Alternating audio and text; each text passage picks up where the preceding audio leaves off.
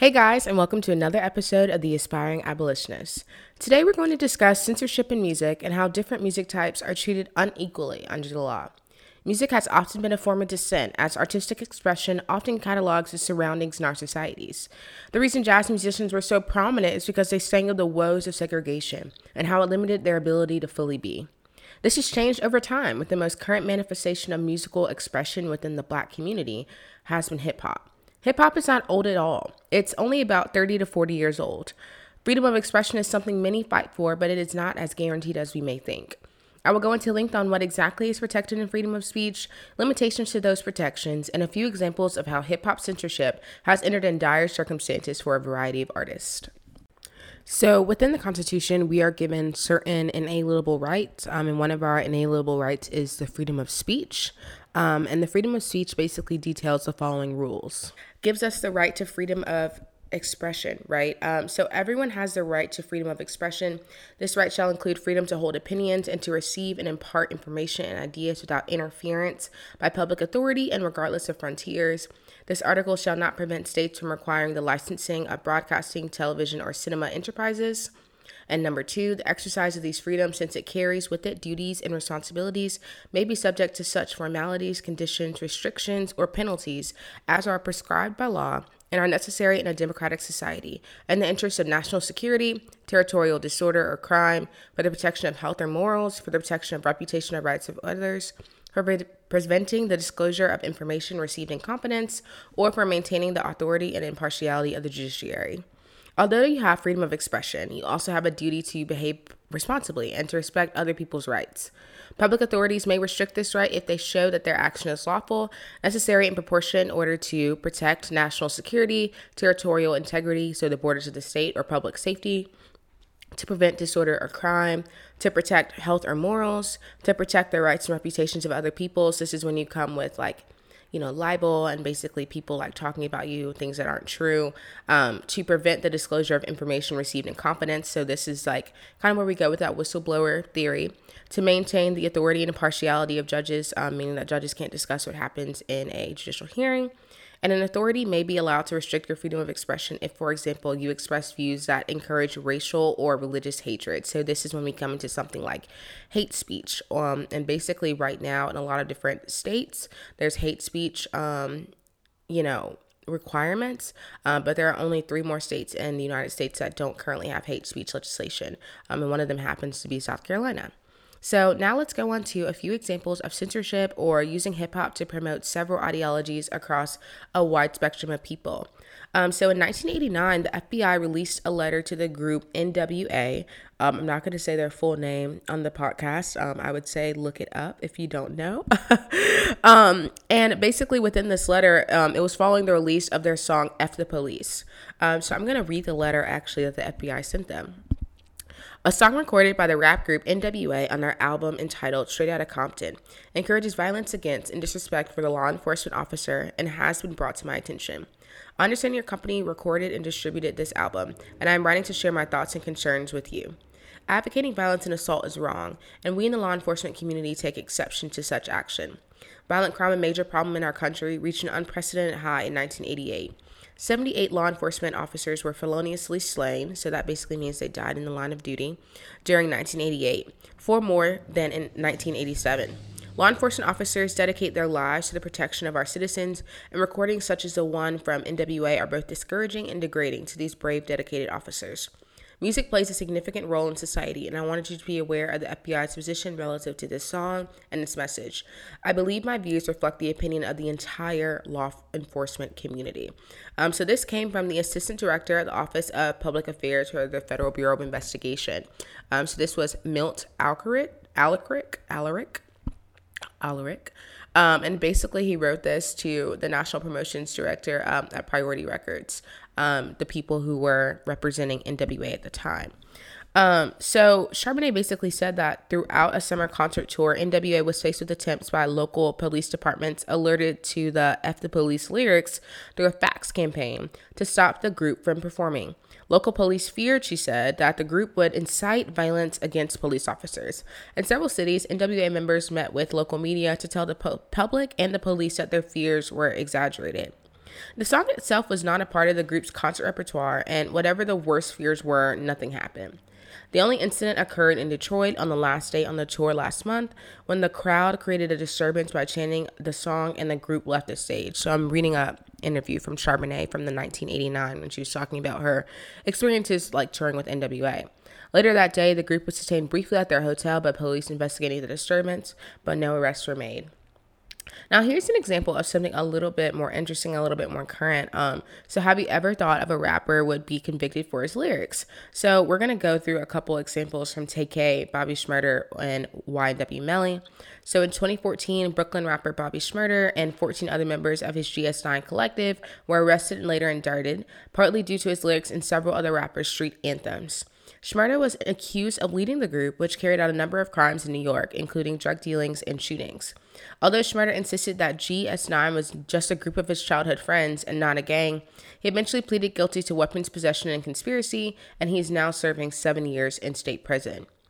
Earlier this year, rapper Y W Melly's hit single Murder on My Mind was also used as evidence in his double murder case, in which the rapper allegedly killed two of his close friends. He's currently facing the death penalty. But the legal legitimacy of using song lyrics as evidence remains unclear. Um, this is a quote from actually Justice Janie LaVecchia. Um, so she's actually one of the justices who ruled on this in New Jersey. And she said, "One would not presume that Bob Marley, who wrote the well-known song, I Shot the Sheriff, actually shot a sheriff, or that Edgar Allan Poe buried a man under his floorboards, as depicted in his short story, The Telltale Heart, simply because of their respective artistic endeavors on those subjects. The court reasons that defendants' lyrics should receive no different treatment." So this is a like ruling from the New Jersey courts. They basically said that song lyrics cannot be used in a prosecutorial manner um, as far as advocating or prosecuting people um, for violent crimes.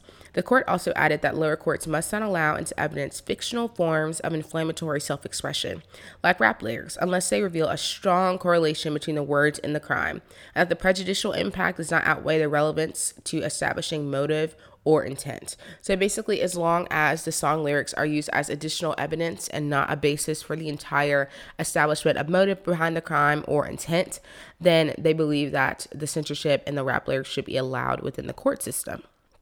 Also, currently Tay-K is serving time in jail um, from his actual album, um, this song called The Race, where basically he was detailing how he was evading Um, arrest allegedly um, for two years successfully, um, and then he was eventually detained um, in connection to a shooting and a robbery um, in both Texas and I think one other place.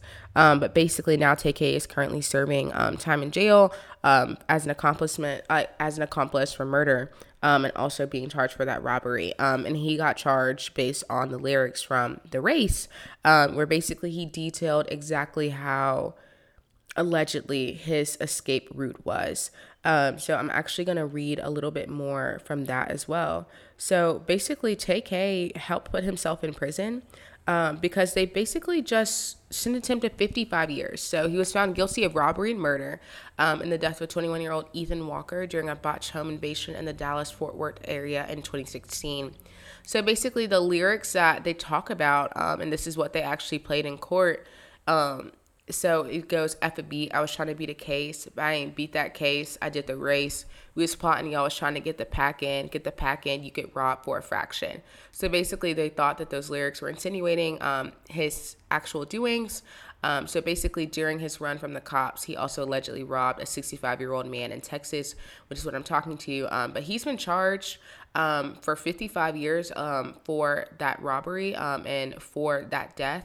Um, those two connected crimes, and now he's currently like waiting um, to be ch- um, sentenced in court, um, so he's actually waiting in jail. Um, so this is kind of where we go through with plea bargaining um, and the idea that our jail and carceral systems, a lot of times pre-trial is actually when you are more disparate to mental health issues and also more disparate to fall into the cycle of the prison cycle um, in our carceral system. Um, so actually pre-trial methods and pre-trial holdings are something that I'm definitely going to be talking about a little bit later. Um, but that is the episode concerning censorship, music, and how rap lyrics somehow became the greatest way for you to figure out whether or not someone committed a crime or not. Do we think censorship is fair, and what are our thoughts? Now I'm going to listen to an interview um, from N W A. Um, this is basically an interview with Ice Cube talking about his time with censorship, music, and how N W A basically was the unrighted victim of all of it. Well, we exercising our First Amendment as far as I'm concerned. That's a scene from last year's Straight Outta Compton, the movie that tells the story of the birth and rise of N W A, one of the most influential and controversial groups in American music. Ice Cube, played there by his real-life son, O'Shea Jackson Junior, was a founding member. Their ferocious, often violent lyrics were banned by some radio stations. One even drew a warning from the F B I. After leaving N W A in a contract dispute, Ice Cube went solo. Then he started acting. Before long, he was a mainstream star and even a corporate pitchman. With his latest film, Barbershop, the next cut in theaters now, I took Ice Cube to lunch in one of the nineteen sixty-four Chevy Impalas he helped make famous. Shake 'em up, shake 'em up, shake 'em up, shake 'em. Roll 'em in a circle, our homies, and watch me break 'em with the Sabbath. I had to do it. Make me feel right at home. You mind if I take you to lunch? Hey, man, let's do it. What's that like, Cube? Every day of your life? Uh, It's been a, a dream of a career. Never thought in my wildest dreams that we would get this far. You know, especially with the kind of music we started off with. I had a chance to write down the kind of career I wanted when I was young, I would have shortchanged myself because I definitely didn't see, you know, this much variety. Do you know Cube? Marcus Samuels, this is his restaurant. How you doing? Thank you for everything. You got a nice Thank you for giving us all the inspiration and everything. Yeah, no problem. Thank you. As dreams come true go, this is a pretty good one. Eating cornbread with Ice Cube. Hey, yeah, ain't nothing wrong with that, man. Just went into the Rock and Roll Hall of Fame. Yeah. And I thought that was a big moment on so many levels, but mostly because it was an acknowledgement of how powerful your music and how powerful hip-hop is. On the same night, somebody like Steve Miller is going to the Hall of Fame, so was Ice Cube. Was that a big deal for you guys? Yeah, without a doubt, man. We never thought we'd be anywhere near here. For us to be so hated and despised when we first came out by so many people, to, to get that recognition from the industry. In a lot of ways, said rap wasn't even music when we first started. You know, being the fifth rap group to go in, the first West Coast rap group to ever go in, it's just an honor on a thousand different levels. It's funny you say when you guys were starting out, so many people didn't like you. At what point do you think that changed? I think when our, our video got banned on M T V. Straight Outta Compton, crazy mother named Ice Cube. Straight Outta Compton was banned. And that just made this group that was making all this noise out of L A become a nationwide story. I think that's kind of where things started to open up, where people said, you know, no matter if you like the music or not, you gotta take this movement serious. What was it like being in the middle of that storm, to be N W A at that time and having it blow up so big? It was it was a trip because it was fun, because we were living our dreams. It was also crazy at the same time because we're going from being just local guys to these kind of ambassadors for free speech and just be like, this us, like it or not. But we're not gonna change for, for anybody. Was there ever a point where you thought maybe we've gone too far and we're not gonna be accepted? I didn't feel that that point that we had pushed it too far because we were trying to figure out where the boundaries were. Like after I left N W A, it felt like, you know, some of the records I wasn't there, mm. that they went a little too far, that I wouldn't have went there. Oh, with. Really? Yeah, yeah. Was that a tough call for you to walk away from N W A at that time? Yeah, it was tough to come up with that as a solution. Once I made the decision, it's nothing more powerful than a made-up mind. I mean, I knew that I was going to give it my best shot, uh, but I was I was okay with going back to my old life if I had to. You've got all this success in music, and then movies come along. Either they don't know, don't show, or don't care about what's going on in the hood. Mm-hmm. Was that the first time you said to yourself, oh, I can do this. I can be good at this too. Yeah, I mean, before then, I, I had no aspirations at all to act. I was just trying to be the best rapper in the world. To have Drake. People like uh, Larry Fishburne, who's, who's Lawrence now, but, you know, have him and Cuba Gooding Junior and have those guys like take me under their wing, help me out. They made me feel like I was an actor, you know, even though I was, you know, so new. Do you ever feel like you had to leave a little piece of the N W A Ice Cube behind when you entered the world of Hollywood? Man, I'm so tired of this mess. Every time I turn around, somebody killing somebody over nothing. Not really. No. You know, I just think as you mature, there's a natural polish that should happen with an artist that's here to stay. Can you believe how much the game has changed since you guys first got in it? Man, it's hard to believe. I wish some of these M Cs that's doing it now, I wish they had a chance to be around late eighties and early nineties, and you know, the golden era of hip-hop. Favorite Ice Cube song? It Was a Good Day. Just waking up in the morning, gotta thank God. I don't know, but today seems kind of odd. I think a lot of people would pick that one, too. Yeah. How about favorite N W A song? Oh, man. F the Police. Just because I'm from the C P T, punk police are afraid of me. Huh? It's the best description of what N W A was all about, you know. Put that in the time capsule. Let them open it up fifty years from now. This song is a protest song. This is something you can scream and top of your lungs. And ultimately, it doesn't hurt anybody, but may hurt a couple feelings. Mm. But that's it. Do your kids ever listen to your old records and come to you to ask about them? Yeah. Yeah, they've come to me, you know, and I'm, I'm glad they have. You know, to me, it's, it's great to be able to explain to them what I was thinking, thought process.